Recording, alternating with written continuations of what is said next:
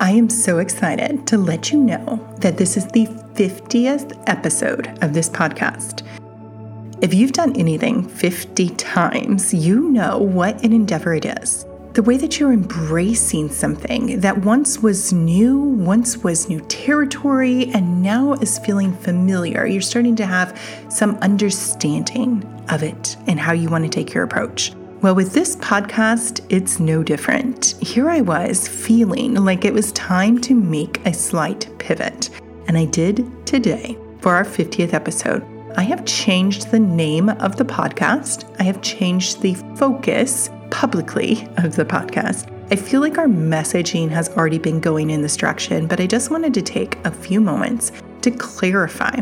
This is about you doing what you need to live out your best life. And with that in mind, that's why I've also named the podcast Creating Your Life on Purpose. So, the mission of this podcast moving forward is giving you insights, encouragement, daily nuggets that help you to foster the strength, the, the willpower, the determination to take action, however that shows up in your life.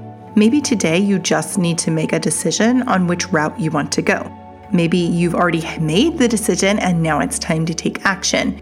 And maybe you're in a state yet where you're like, gee, I've hit this age in my life that people are calling midlife, you know, when you hit your 40s and beyond. And they start to talk about what's next. What do you see coming?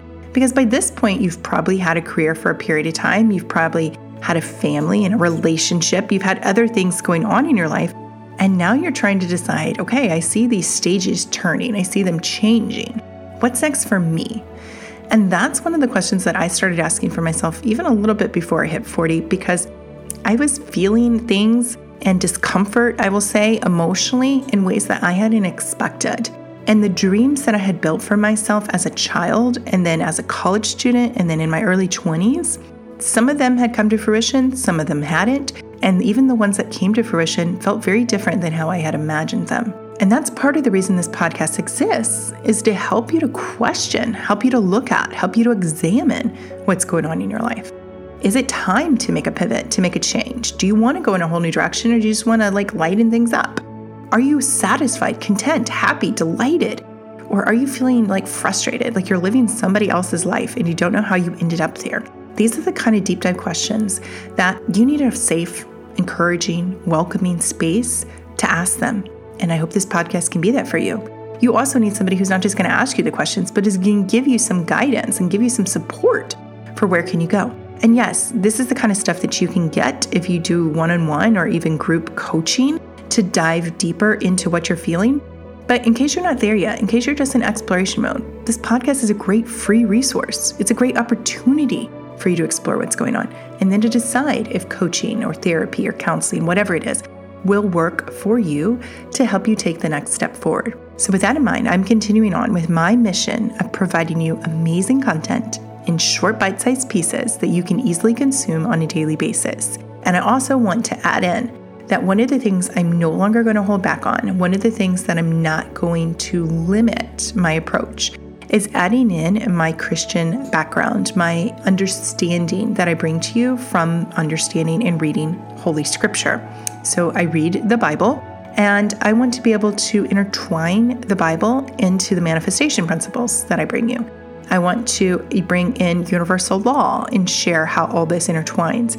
Because here's the thing I see people talking about just wisdom from the Bible, and I see people talking about just wisdom from universal law and manifestation principles, but I haven't found anybody who's combining and mixing these two. And the beautiful thing is, they're not separate.